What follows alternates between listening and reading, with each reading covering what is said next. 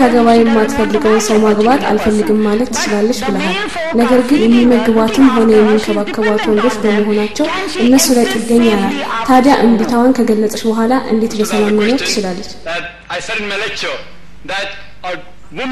እህት የጠየቀች ጥያቄ ሴት ልጅ የማትፈልገውን ትዳር ያለመቀበል መብት አላት ብዬ ገልጬ ነበር እና ለጋብቻው ጥያቄ እምቢታዋን ከገለጸች በኋላ በሰላም መኖር ትችላለች የሚል ነው። እህቴ ንግግሬ ሙሉ ክፍል በጥሞና አላዳመጥሽም ነበር እንጂ ቅድም ስለዚህ ጉዳይ ሲናገር ሴት ልጅ ትዳር ከመያዟ በፊት ለምትኖርበት ቤት ኪራይ፣ ለአልባሳቷ እንዲሁም ሌሎች ገንዘብን ለሚመለከቱ ጉዳዮች አባቷ፣ ወንድሟ ወይንም ሌላ ቤት ውስጥ የሚኖር ሰው ሙሉ በሙሉ የመሸፈን ግዴታ አለበት ብዬ ነበር። ትዳር ከያዘች በኋላ ደግሞ የባለቤቷ ወይንም የወንድ ልጁ ኃላፊነት ነው የሚሆነው። ትዳር አልፈልግም የምትል ከሆነ እሷን የመንከባከብ ኃላፊነት የአባቷና የወንድሟ ኃላፊነት ሆኖ ይቆያል። እምቢ ማለት ሙሉ መብት አላት። እኔ ችግሩ አይታየኝም።.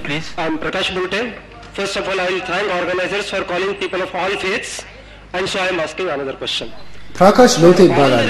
በቅድሚያ ድርጅታችሁ የዚህ አይነት የእምነት ፕሮግራም በማዘጋጀቱ ላመሰግነው እወዳለሁ። እናም መጠየቅ የሚፈልገው ጥያቄ አለ።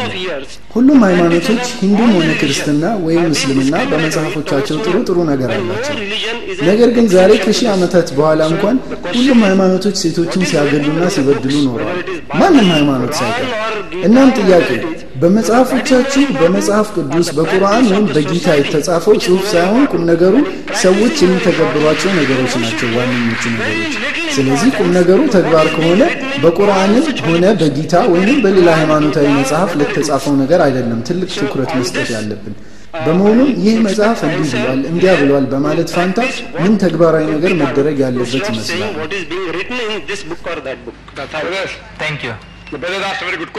ወንድሜ ጥሩ ጥያቄ አንስቷል።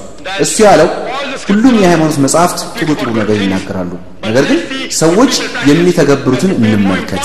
ከንድፈ ሐሳብ ይልቅ ተግባሩ ላይ የበለጠ ማተኮር ይኖርብናል የሚል ነው። እኔም እሱ ባለው ነገር እስማማለሁ። ንግግሬም ላይ እንደጠቀስኩት ብዙ ሙስሊም ማህበረሰቦች ከቁርአንና ከነቢዩ መሐመድ ሰለላሁ ዐለይሂ ወሰለም አስተምህሮት አፈንግጠው ወጥተዋል። ስለዚህ አሁን እኛ እያደረግን ያለ ነው ሰዎችን ወደ ቁርአንና ወደ ሐዲስ ነው እየጠራን ያለ ነው።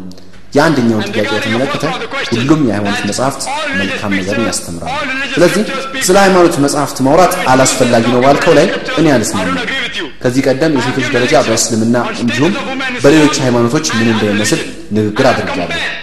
በተጨማሪም ሴቶች በኢስላም ያላቸውን ደረጃ ከሌሎች ሃይማኖቶች ማለትም በሂንዱዝም፣ በቡድሂዝም፣ በክርስትና እንዲሁም በአይሁድ እምነት ያላቸውን ቦታ ለማነጻጸር ሞክሬያለሁ።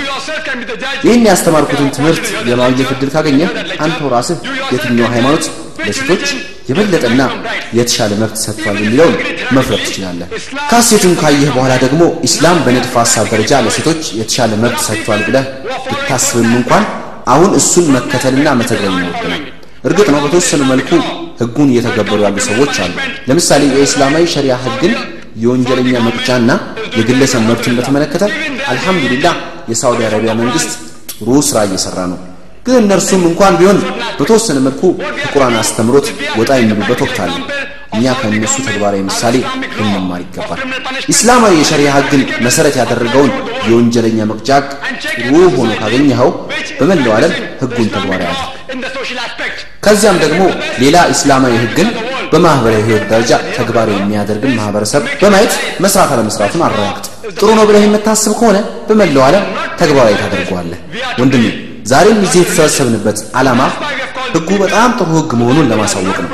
ተግባራዊ የማናደርገው ከሆነ ተጠያቂዎቹ እኛ እንጂ የምንሆነው ሃይማኖቱ አይደለም። ለዚህም ነው ሰዎችን ቁርአንና ሐዲስ በትክክለኛው መንገድ ወደሚገነዘቡበት መንገድ እየጠራን ያለ ነው። ቁርአንና ሐዲስን በአግባቡ ተረድተው ተግባራዊ እንዲያደርጉ ጥያቄህን መልሻለሁ ብዬ ተስፋ አደርጋለሁ።. አሰላሙ My አለይኩም ሳይማ are ይባላለሁ። women ጥያቄ ለምንድን ነው? በእስልምና ሴት ነቢይ የሌለው? No women prophets. Sister posed the question. እህት ያነሳችው ጥያቄ ለምንድን ነው በእስልምና የሴት ነቢይ የሌለው የሚል ነው። ነቢይ ማለትሽ ከአምላክ መልእክት እየተቀበለ አንድን ህዝብ የሚያስተዳድር ማለትሽ ከሆነ በእርግጠኝነት በእስልምና የሴት ነቢይ እንደሌለ እነግርሻለሁ። ትክክለኛና አግባብ ነው ብዬ አስባለሁ። ምክንያቱም ሴት ነቢይ መሆን ካለባት ቁርአን በግልጽ ወንድ የቤተሰብ አስተዳዳሪ እንደሆነ ገልጿል። ወንድ የቤተሰብ አስተዳዳሪ ከሆነ ደግሞ አንዲት ሴት የሰዎች አስተዳዳሪ መሆን ትችላለች።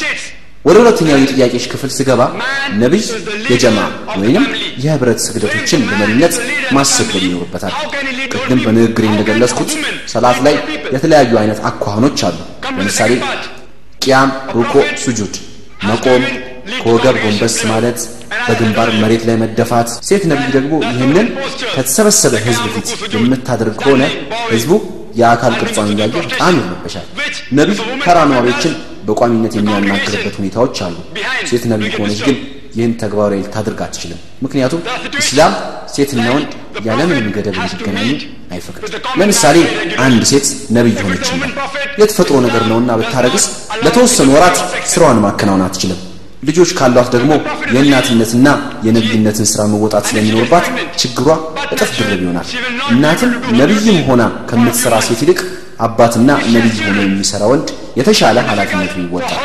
ጉዳዩ ቅዱስና በአላህ የተመረጠ መሆን ከሚለው ጋር ከተያዘ ግን በቁርአን ውስጥ የተለያዩ ምሳሌዎችን ማግኘት ይቻላል። የመርየምን አለይሂ ሰላም ጉዳይ መዘን ማየት ይቻላል። በሱረቱል ኢምራን አንቀጽ 42 that a prophet is a person who's.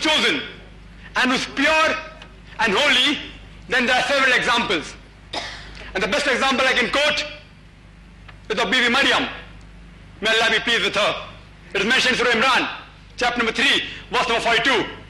وإذ قالت الملائكة يا مريم إن الله اصطفاك وطهرك واصطفاك على نساء العالمين መላእክትም እንዲህ ባለ ጊዜ የሆነውን አስታውስ መርየም ሆይ አላህ መረጠሽ ብፅዓትም አደረገሽ ከዓለማት ሴቶች ሁሉ መረጠሽ ነቢይ ማለት በአምላክ የተመረጠና የተቀደሰ ነው ከሚለው አንጻር ካሰባችሁ ይኸው መርየም የኢየሱስ እናት አለይሂ ሰላም አለች። ሌላው ምሳሌ ማየት ይቻላል። ሱረቱ ተሕሪም አንቀጽ 11 እንዲህ ይላል። አላህ ለእነዚህ ያላመኑት ወገኖች የፈርዖንን ባለቤት በምሳሌነት አቀረበ። አሲያ አለይሂ ሰላም ወደ አላህ ስብሓን ወተዓላ ከአንተ ዘንድ ገነት ውስጥ ቤት አነጸልኝ ከፈርዖንና ከእኩይ ተግባሩ ነፃ አድርገኝም ማለች ይላል አስቡት በዘመኑ እጅግ አምባገነን የነበረው የፊርዓውን ሚስት ነበረች። ቢሆንም የቅንጦት ህይወትን ወደ ጎን ትታ በምትኩ አላህን ስብሓን ወተዓላ ጀነትን ነበር የጠየቀችው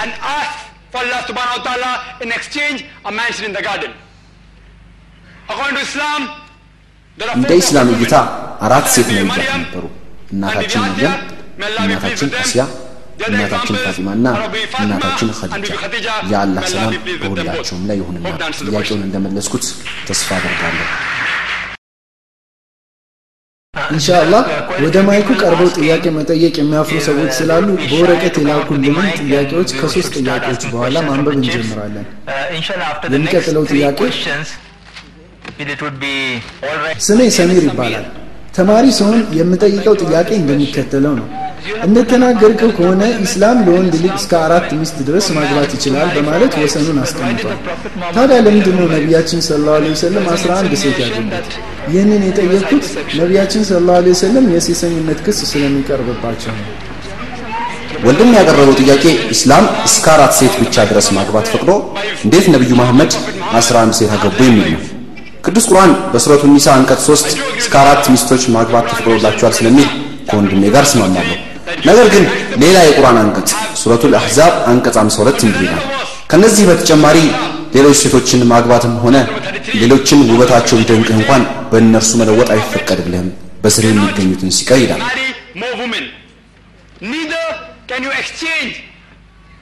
Any other woman for the present one, even if the beauty attracts you. ይህ የቁርአን አንቀጽ ሱረቱል አሕዛብ አንቀጽ 52 ለነቢዩ ያገቧቸውን ሚስቶች እንዲጠብቁና አሁን ካገቧቸው ውጪ ሌላ ሴት በሚስትነት እንዳያገቡ ከልክሏቸዋል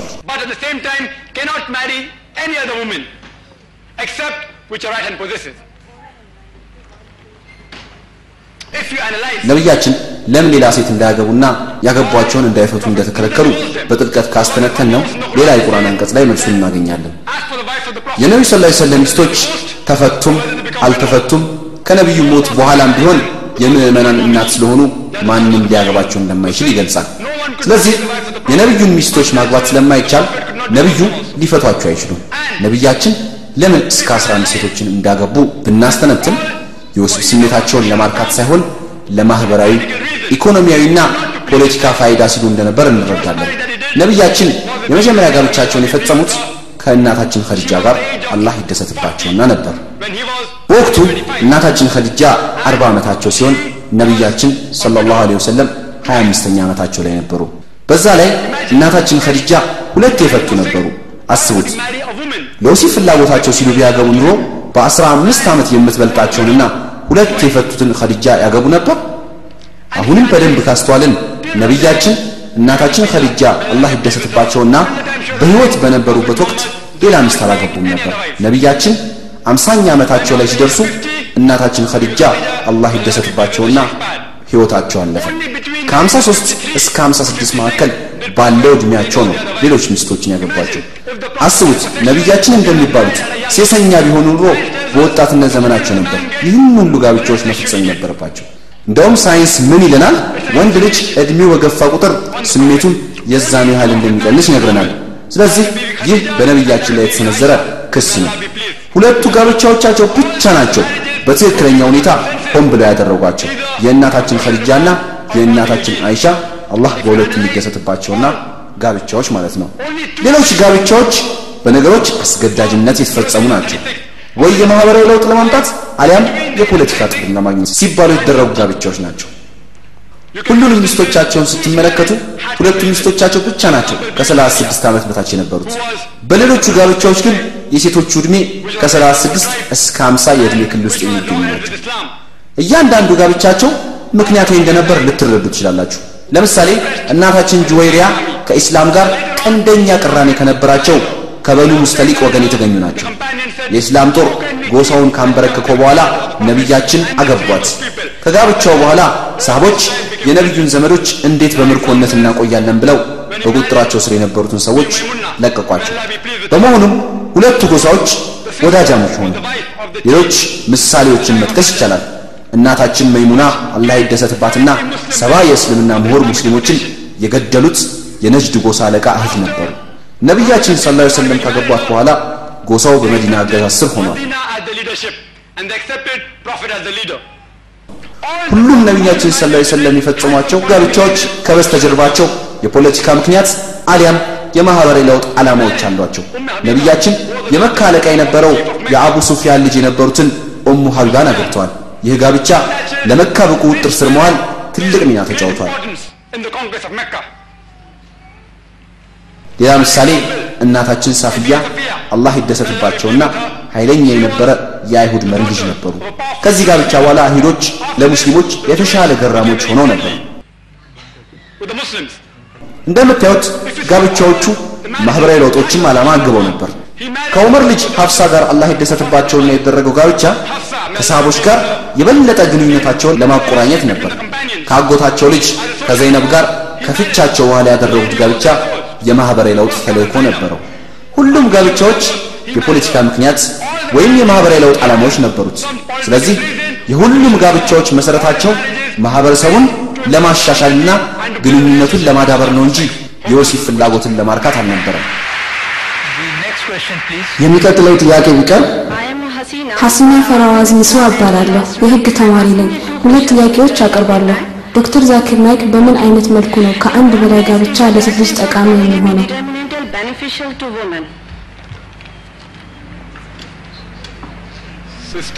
እህት ያቀረበችው ጥያቄ ከአንድ በላይ ጋብቻ በምን አይነት መልኩ ነው ለሴት ልጅ የሚጠቅመው የሚል ነው። ትክክል ነው። አሁን ሌላው ጥያቄ ለምን ሴቶች ከአንድ በላይ በሆነ ትዳር ውስጥ ይገባሉ ብለው ያስባሉ የሚል ነው። የመጀመሪያው ጥያቄዋ ከአንድ በላይ ጋብቻ እንዴት ይጠቅማል የሚል ነው። አንድ ሰው ከአንድ በላይ ሚስት ካገባ እንዴት ሴቷን ሊጠቅማት ይችላል? ክብሯን በመጠበቅ ይረዳታል። ምክንያቱም በዓለማችን እያንዳንዱ ሰው አንድ ሴት ቢያገባ በሚሊዮኖች የሚቆጠሩ ሴቶች ያለ ባል ይቀራሉ። ለእነርሱ ያላቸው ብቸኛው አማራጭ የህዝብ መጠቀሚያ መሆን ነው። ስለዚህ በእስልምና ከአንድ በላይ ጋብቻ የሚፈቀደው የሴቶችን ክብር ለመጠበቅ ሲባል ነው፣ ከህዝብ ንብረትነት ለመከላከል። ጥያቄው እንደተመለሰ ተስፋ አድርጋለሁ። የሚቀጥለውን ጥያቄ በግራ በኩል ካለው ወንድሜ. ስሜ መሐመድ አሽራፍ ይባላል። ጥያቄ ጉዲፈቻ በእስልምና ይፈቀዳል የሚል ነው። ወንድም የጠየቀው ጥያቄ ጉዲፈቻ በእስልምና ይፈቀዳሉ የሚል ነው። ጉዲፈቻ ሲባል ለአንድ ልጅ ለድሃ ልጅ በቤትህ ስር መጠለያ፣ አልባሳትና ምግብ መስጠት ከሆነ ኢስላም በቁርአን አጽንኦት የሚሰጥበት ነገር ነው። ለድሆችና አቅም ለሌላቸው እንድንደርስላቸው ልጆችን በቤትህ አስጠግተህ የአባትነት ፍቅር መስጠትን የሚያበረታታም ነው። እስልምና የማይፈቅደው ህጋዊ ጉዲፈቻ የራስን ስም ለልጁ መስጠትን ነው። ህጋዊ ጉዲፈቻነት በእስልምና የተከለከለ ነው። ለምን? በህጋዊነት አንድ ሰው ጉዲፈቻ ከተቀበለ የተለያዩ ችግሮችን ያስከትላል። መጀመሪያ ልጁ ወንድም ይሁን ሴት ማንነቱን ያጣል።.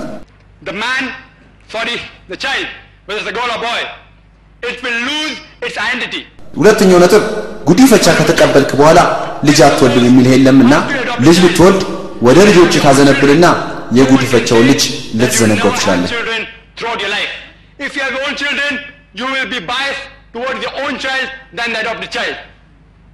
ሶስተኛው ነጥብ የተወለደልህ ልጅ ከጉዲፈቻ ከተቀበልከው ልጅ ጋር ተቃራኒ ጾታ ቢኖራቸው በአንድ ቤት ውስጥ በነፃነት አብረው መቆየት አይችሉም። ምክንያቱም በስጋ የተሳሰሩ ወንድምና እህት ስላልሆኑ። ለምሳሌ ጉዲፈቻ የተቀበልካት ልጅ ሴት ብትሆን ስታድግ በአንተ ፊት ያለ ሂጃብ መቀመጥ አትችልም። ምክንያቱም አንተ እውነተኛ አባቷ adopted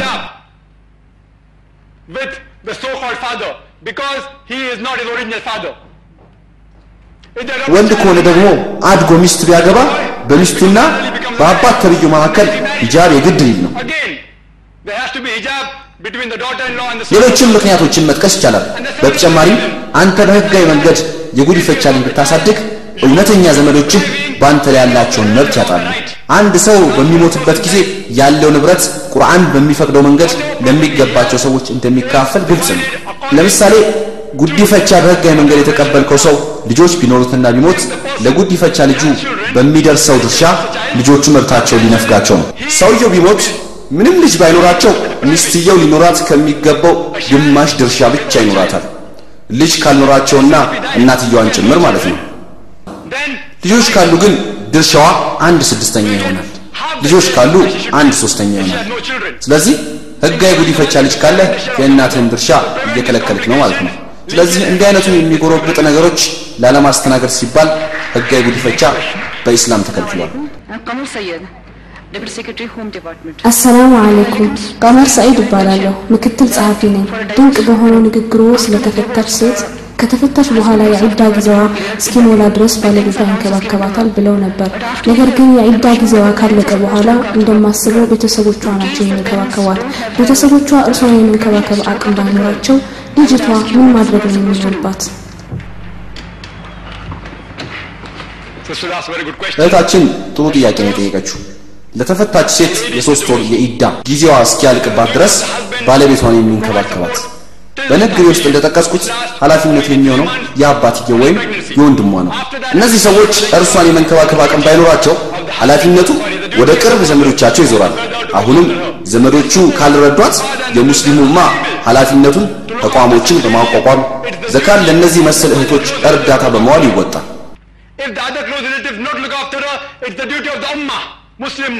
ይህም ባይሳካ የመጨረሻው ኃላፊነት የሚወድቀው በኢስላማዊ መንግስት ላይ ይሆናል። ጥያቄውን የመለስኩልሽ ይመስለኛል። it's the duty of the Islamic State at the last resort to look after such ladies. Hope that answers the question. Now we would uh, start uh, አሁን በወረቀት ወደ ደረሱን ጥያቄዎች እናመራለን።. አካሄዳችን የሚሆነው አንድ ከወረቀት ጥያቄ ሲቀጥል ደግሞ በአካል ወደሚቀርቡ ጥያቄዎች from the እያልን slip, እናፈራርቃለን። One from the speaker, and so on. አሰላሙ አለይኩም። እኔ ሰይድ ሪያዝ እባላለሁ፣ ነጋዴ ነኝ። እኔም እርሶም እንደምናውቀው ኢስላም ወንድም ሴትም እኩል እንደሆነ ያስተምራል። ታዲያ ለምንድን ነው ኢስላም ሴት ልጅን ከወንድ እኩል እንዳትወርስ የሚከለክለው? equal property rights. Thank you. Go ahead, pose the question. በንግግሬ ውስጥ ኢስላም ወንድና ሴት እኩል የሆነ የኢኮኖሚ መብት እንዳላቸው እንደሚያስተምር ጠቅሼ ነበር። ወንድም የጠየቀውን ጥያቄ ይህ እኩልነት ወደ ውርስ መጥቶ ለምን እኩል እንድትወርስ አልተደረገም? ምክንያቱም ሰዎች ሴቷ የወንዱን ግማሽ ትወርሳለች ስለሚሉ መልሱ በቅዱስ ቁርአን በሱረቱ ኒሳ አንቀጽ 11 እና 12 ስለ ውርስ አከፋፈል ጉዳይ መመሪያ በሚሰጠው አንቀጽ ውስጥ ይገኛል። chapter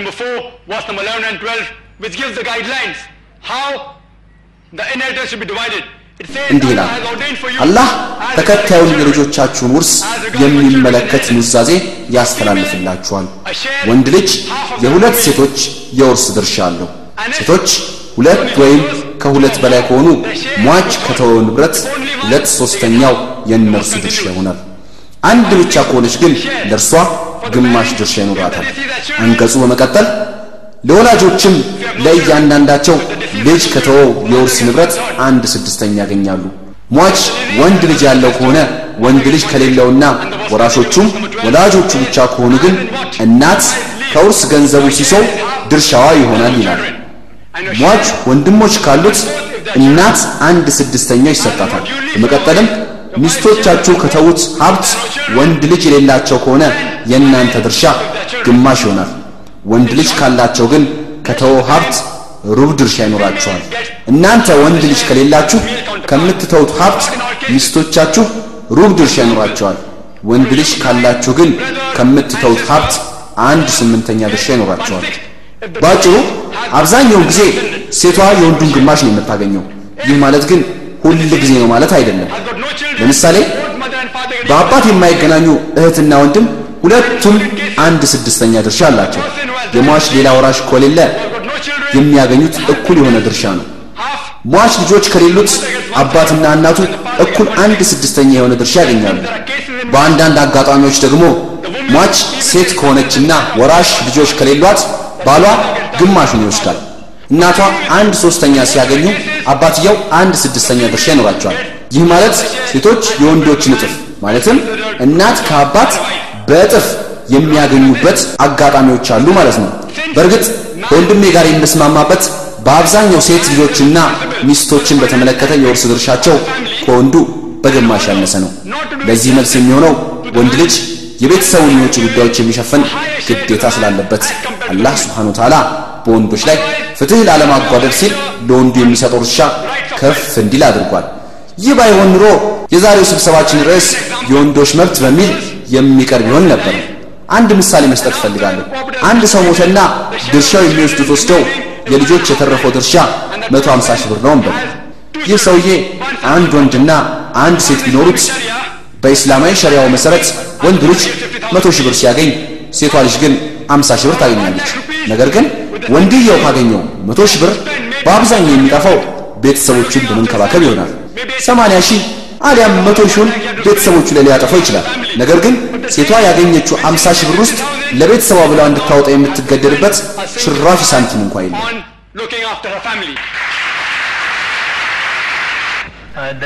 የሚቀጥለው ጥያቄ በወረቀት የደረሰን ነው።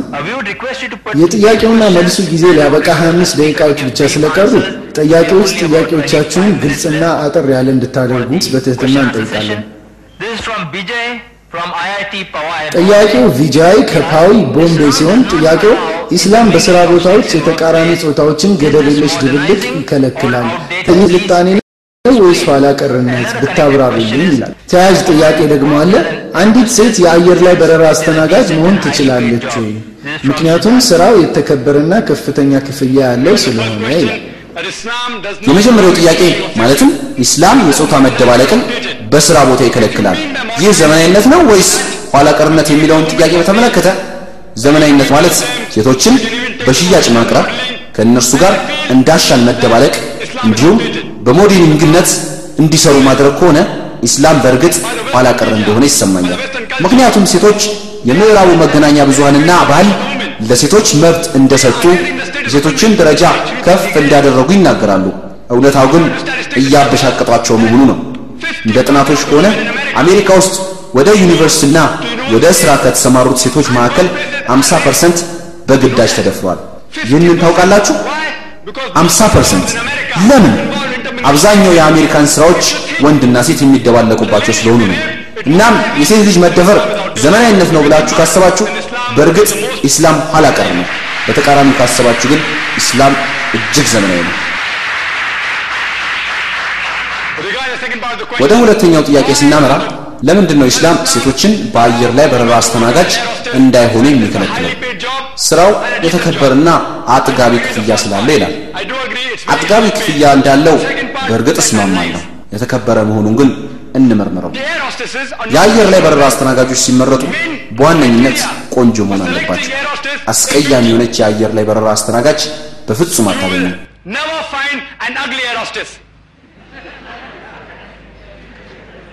የሚመረጡት ወጣት ሲሆኑ ነው። የሚቀጠሩት የሚስቡ በመሆናቸው ነው። ኢስላማዊ ሸሪዓ የማይፈልገውን አለባበስ እንዲለብሱ ይደረጋሉ። ደንበኞችን ሊስቡ የሚችሉ ልብሶችን እንዲለብሱና መቀባቢያዎችን እንዲጠቀሙ ይደረጋል። ብዙሃን ወንዶች የሆኑበትን የተስተናጋጆችን የተወሰኑ ፍላጎቶችን እንዲያሟሉ ይጠየቃሉ። በመሆኑም በወንዶችና በሴቶች መካከል እጅግ መቀራረብ ይፈጠራል። አብዛኛዎቹ ወንዶች ደግሞ ከአስተናጋጆቹ ጋር የማይሆን ቆሻሻ ድርድር ውስጥ ይገባሉ። ስራዋን ማጣት ስለማትፈልግ ኮስተር ያለ መልስ መስጠት እንኳ አትችልም። አብዛኛዎቹ ተጠቃሚዎች እህት እባክሽን የወንበር ቀበቶን አጥብቂልኝ ይላሉ። ምርጫ ስለሌላት ታደርገዋለች። ምን የሚፈጠር ይመስላችኋል? በተቃራኒ ጾታዎች መካከል ንክኪ ይፈጠራል። አብዛኛው የአየር መንገዶች ደግሞ አልኮል ለተጠቃሚዎቻቸው ያቀርባሉ። አልኮል መጠጥ ማስተናገድ ደግሞ በኢስላም ፈጽሞ የተከለከለ ነው። እርግጥ ጥቂት ወንድ አስተናጋጆች አሉ። ይሁንም ምድባቸው በኩሽና ውስጥ ነው። አንዳንዴ ነው ከአስተናጋጅ ጋር የሚገናኙት።.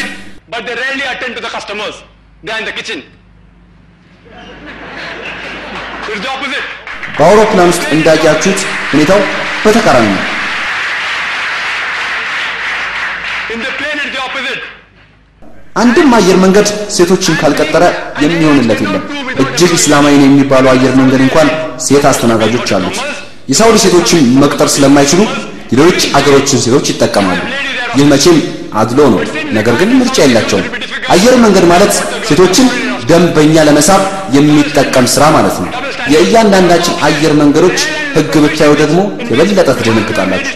ለምሳሌ የኢንዲያ አየር መንገድ እንዲሁም ኤር ኢንዲያ ህጋቸው በአስተናጋጅነት ከተመረጠች በኋላ ለአራት ዓመታት ይላሉ ጋብቻ መፈጸም የለባትም። ሌሎች ደግሞ ነፍሰ ጡር ከሆነች ከስራዋ ትባረራለች ይላሉ። እስቲ አስቡት፣ በ35 ዓመትሽ ጡረታ ትወጪያለሽ ይላችሁ። ለምን? ምክንያቱም ካሁን በኋላ ደንበኛ መሳብ አትችይምና። ታዲያ ይህንን ነው የተከበረ ስራ ብላችሁ የምትጠሩት?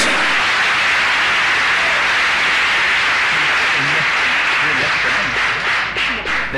next እሺ የሚቀጥለው ጥያቄ In the name of Allah, most gracious, merciful and bountiful, Ersalam. በአላህ ስም እጅግ በጣም ርኅሩህ በጣም አዛኝ በሆነው አሰላሙ አለይኩም ፓርቪን አልቢያ እባላለሁ። ጠበቃና በዓለም ሃይማኖቶች ላይ አጥኚ ነኝ ለእርስዎ ለዶክተር ዛኪር የማቀርብለው ጥያቄ በንግግሩ ውስጥ ሴት ልጅ በግዳጅ ትዳር ብትፈጽም የሚመለከተው አካል ብቻዋን በተቃዋሚነት ብትቀርብ እንኳን ተቀባይነት እንደምታገኝ ተናግረዋል። ከዚህ ጉዳይ ጋር በተያያዘ ከተወሰኑ ዓመታት በፊት ተፈጽሞ ነበር። ቁርአን የወንዶችና የሴቶችን መብት የሚሰጥ ህገ መንግስት ነው። ታዲያ ይህ የሚሉት አካል አለን? ካለ ስራውን ቢጠቅሱልን ይህ አካል ፍቺን አካሂዶ መብት ያስጠብቃል ወይ? አመሰግናለሁ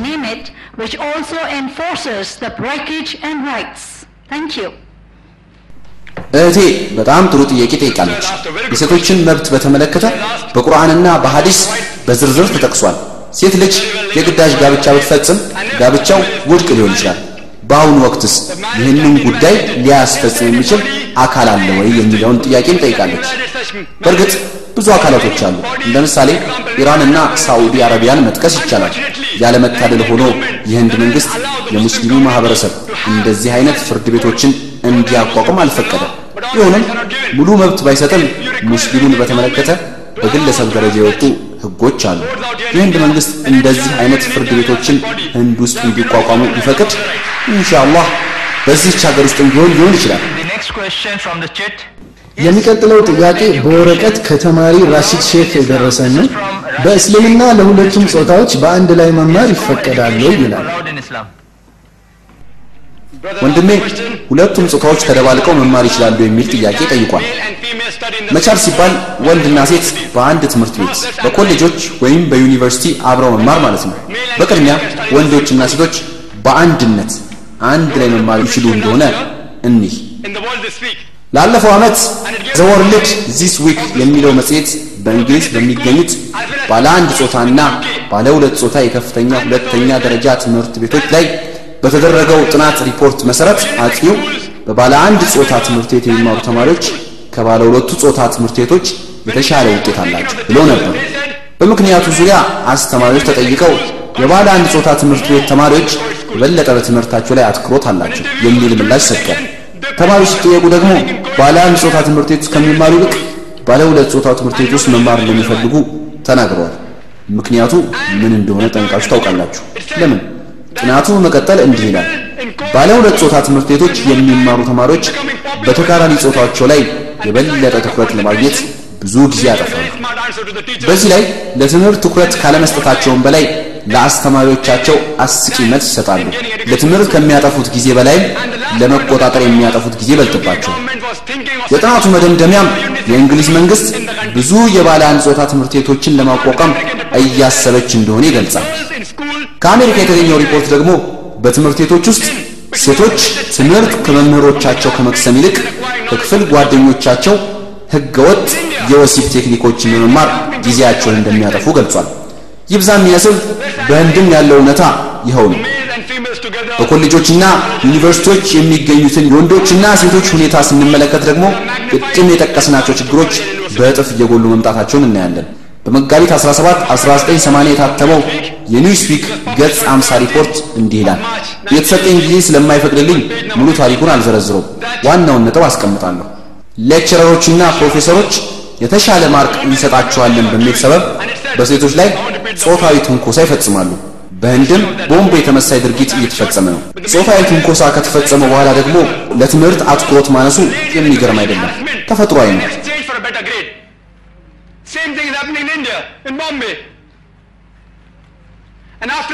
ባለፈው ዓመት አሁን ስሙን በዘነጋሁት ጋዜጣ ላይ ዋና ርዕስ የነበረ ክስተት አንዲት ሴት በአራት ወይም አምስት ተማሪዎች በቀን በኮሌጁ ቅጥር ግቢ ውስጥ መደፈሯን ገልጿል።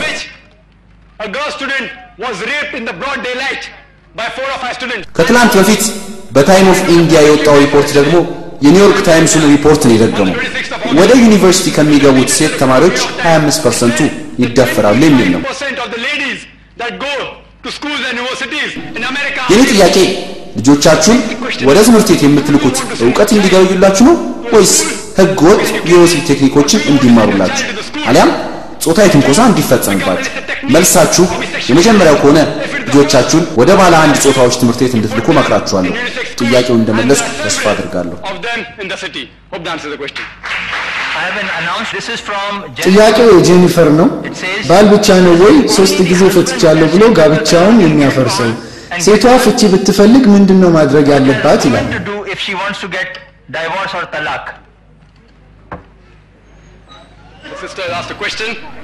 የእህታችን ዋነኛ ጥያቄ እንደ ባልየ ሁሉ ሴቷ መፍታት ወይንም ጠላቅ ማድረግ ትችላለች የሚል ነው።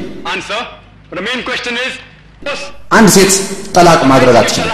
ምክንያቱም ጠላቅ የሚለው የአረብኛ ቃል ወንዱ ሴቷን ሲፈታት የሚገለጽበት ቃል ነው። ነገር ግን ሴት ልጅ መፍታት ትችላለች።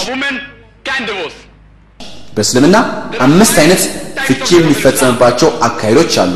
አንደኛው በጋራ ስምምነት ሲሆን ባልና ሚስት በአንድነት የሚወስኑት ነው። በቃ ከአሁን በኋላ ልንስማማ አልቻልንምና እንለያይ ሲሉ ማለት ነው። ሁለተኛ በባል ውሳኔ የሚፈጸም ነው። ጠላቅ ይባላል። መህሩንና የሰጣትን ስጦታዎች መልሶ አይቀበልም።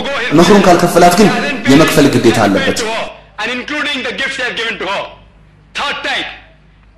ሶስተኛው በሴቷ ውሳኔ እደግመዋለሁ፣ በሴቷ ብቸኛ ውሳኔ በጋብቻ ውሏ ጊዜ ቀድማ ጠቅሳው ከሆነ የሚፈጸም ነው። ገና ሳታገባው ውሉ ላይ በራሷ ውሳኔ መፍታት እንደምትችል ተስማምታ ከሆነ ማለት ነው። መፍታት ትችላለች። ኢስማ ይባላል። አንድም ሰው ስለ ኢስማ ሲያወራ ሰምቼ አላውቅም።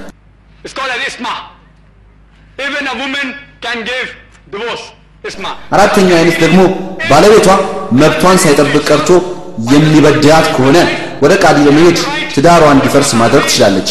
ኒካህ ኢፍሳቅ ይባላል። በዚህ ወቅት ባል ሙሉ አሊያም ከፊል መህሩን እንዲከፍል በቃዲው ሊጠየቅ ይችላል። በመጨረሻ ሁላ የሚባለው ነው። ባለቤቷ ምንም ምርጥ የሚባል ቢሆን ሚስትም በባሏ ላይ ምንም ቅሬታ ባይኖራትም ሚስትየው በራሷ ግላዊ ምክንያት ባለቤቷ ካልተመቻት ባሏን እንዲፈታት ልትጠይቀው ትችላለች። ይህ ሁላ ይባላል። ነገር ግን እጅግ በጣም ጥቂት ሰዎች ናቸው ስለ ሴት ልጅ ፍቺ መብት ሲናገሩ የሰማሁት። አንዳንድ ዑለማዎች ይህንን አምስት አካሄዶች ወደ ሁለት ወይንም ሶስት በማድረግ ይናገራሉ። ነገር ግን በኢስላም በሰፊ ሲታዩ በአምስት ነው መከፈል ያለባቸው። ጥያቄውን እንደመለስኩ ተስፋ አድርጋለሁ። እሺ፣ የወረቀት ጥያቄ ሴቶች ወደ መስጊድ እንዳይመጡ ለምን ተከለከለ? የተጠየቀው ጥያቄ ለምን ሴቶች ወደ መስጊድ እንዳይሄዱ ተከለከሉ የሚል ነው። በቁርአን ውስጥ የሚሆን በሐዲስ ውስጥ ሴቶችን ወደ መስጊድ አትግቡ የሚል አንድም አንቀጽ የለም። እርግጥ አንዳንድ ሰዎች ለሴት ልጅ በመስጊድ ከመስገድ በቤቷ መስገድ የተሻለ ነው፣ በቤቷ ውስጥም ቢሆን እንኳ ወደ ጓዳ ገብታ ብትሰግድ የበለጠ ነው የሚለውን የረሱልን ሐዲስ ይጠቅሳሉ። በአንዲት ንግግር ላይ ብቻ ተንጠልጥለው ሌሎች ንግግሮችን ይረሳሉ። የሐዲሱንም መንፈስ መረዳት አለብን። ነቢዩ መሐመድ በጀማ በመስጊድ ከሰገዳችሁ 27 እጥፍ ሰዋብ ታገኛላችሁ ብለው ሲናገሩ አንዲት ሴት በቤቶቻችን ልጆች አሉን፣ የቤት ስራም አለብን፣ እንዴት ወደ መስጊድ ልንመጣ እንችላለን ስትል ትጠይቃቸዋለች።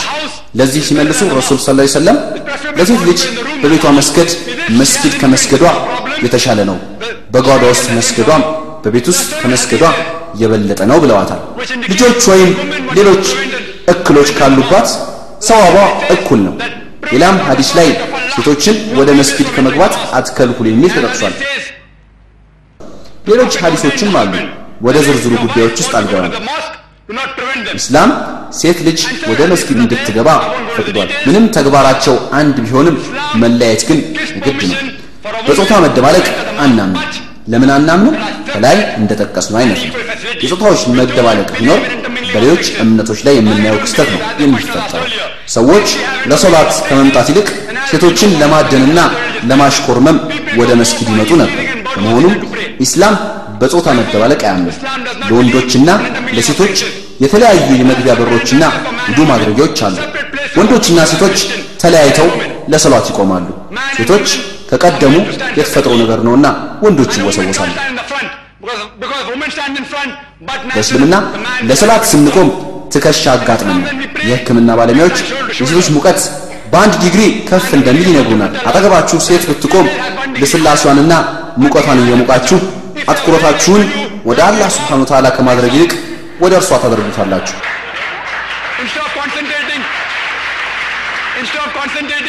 አትኩሮታችሁን ወደ አላህ ስብሓነ ወተዓላ ከማድረግ ይልቅ ወደ እርሷ ታደርጉታላችሁ። ለዚህም ነው ሴቶች ከኋላ መቆም ያለባቸው። ወደ ሳውዲ አረቢያ ብትሄዱ ሴቶች መስጊድ ይገባሉ። ወደ ለንደን፣ ወደ አሜሪካ ብትጓዙ ሴቶች ወደ መስጊድ ይሄዳሉ። በህንድ ብቻና በአካባቢዋ ባሉ ጥቂት ሀገሮች ብቻ ነው ሴቶች የተከለከሉት። ሐረም ሸሪፍ መካም ብትሄዱ በመስጂደል ነበዊያም ሴቶችን በመስጊድ ታገኛላችሁ። አልሐምዱሊላህ በህንድ ቦምቤም ጨምሮ አንዳንድ መስጊዶች ሴቶችን መስጊድ እንዲገቡ መፍቀድ ጀምረዋል። ጥያቄ ለእስላማዊ ጥናት ማዕከል ወይም አይአርኤፍ ነው። መጠየቅ የምፈልገው ይህ ስብሰባ የሴቶች መብት በእስላም የሚል ርዕስ ነው ያለው። ታዲያ ለምንድን ነው አንዲት ሴት እንኳን መድረክ ላይ የሌለችው? ወንድ ተናጋሪና የስብሰባ መሪ ብቻ ለምንድን ነው የተደረገው? ይህ ደግሞ የስብሰባ ዋነኛ ተሳታፊዎችን ወይም ሴቶችን የሚያስደስት አይመስለኝም።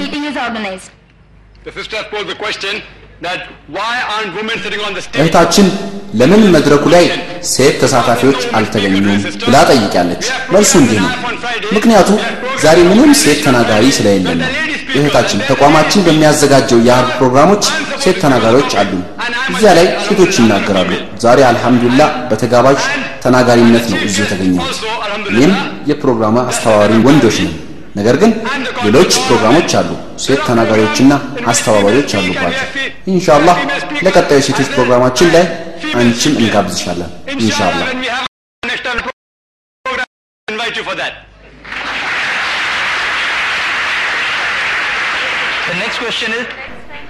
የሚቀጥለው ጥያቄ በጋብቻ ዙሪያ ነው። ባል ሁለተኛ ሚስት ከማግባቱ በፊት የመጀመሪያውን ሚስቱን ፍቃድ መጠየቅ አለበት ወይ ይላል። የተነሳው ጥያቄ ባል ሁለተኛ ሚስት ከማግባቱ በፊት የመጀመሪያ ሚስቱን ፍቃድ መጠየቅ አለበት የሚል ነው። የመጀመሪያዋን ሚስት ፍቃድ ማግኘት በባል ላይ ግዴታ አልደረገበትም።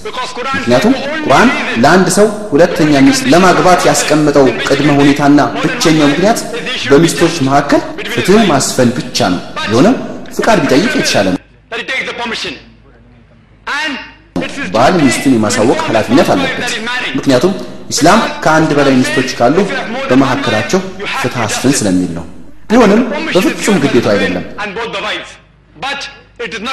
ከአንድ ሁኔታ በስተቀር ሚስቱን በሚያገባበት ጊዜ በሕይወት እስካለሁ ድረስ ሌላ ሚስት እንድታገባ አልፈልግም ብላ ከጠቀሰች እና እሱም ከተስማማ ይሄኔ ባል ሌላ ከማግባቱ በፊት የሚስቱን ፍቃድ ማግኘት ግድ ይሆንበታል። ከዚህ በስተቀር ግዴታ የለበትም፣ ይፈቀድለታል። እሺ፣ የሚቀጥለው ጥያቄ ስሜ የዋር ሁሴን ይባላል። ወንዶችና ሴቶች እንዳይደባለቁ ተከልክሏል ተብሏል። ነገር ግን በሰሃቦች ዘመን ሴቶች ጦር ሜዳ እንዲሳተፉ ተፈቅዶላቸው ነበር። ይህ እንዴት ሊሆን ቻለ?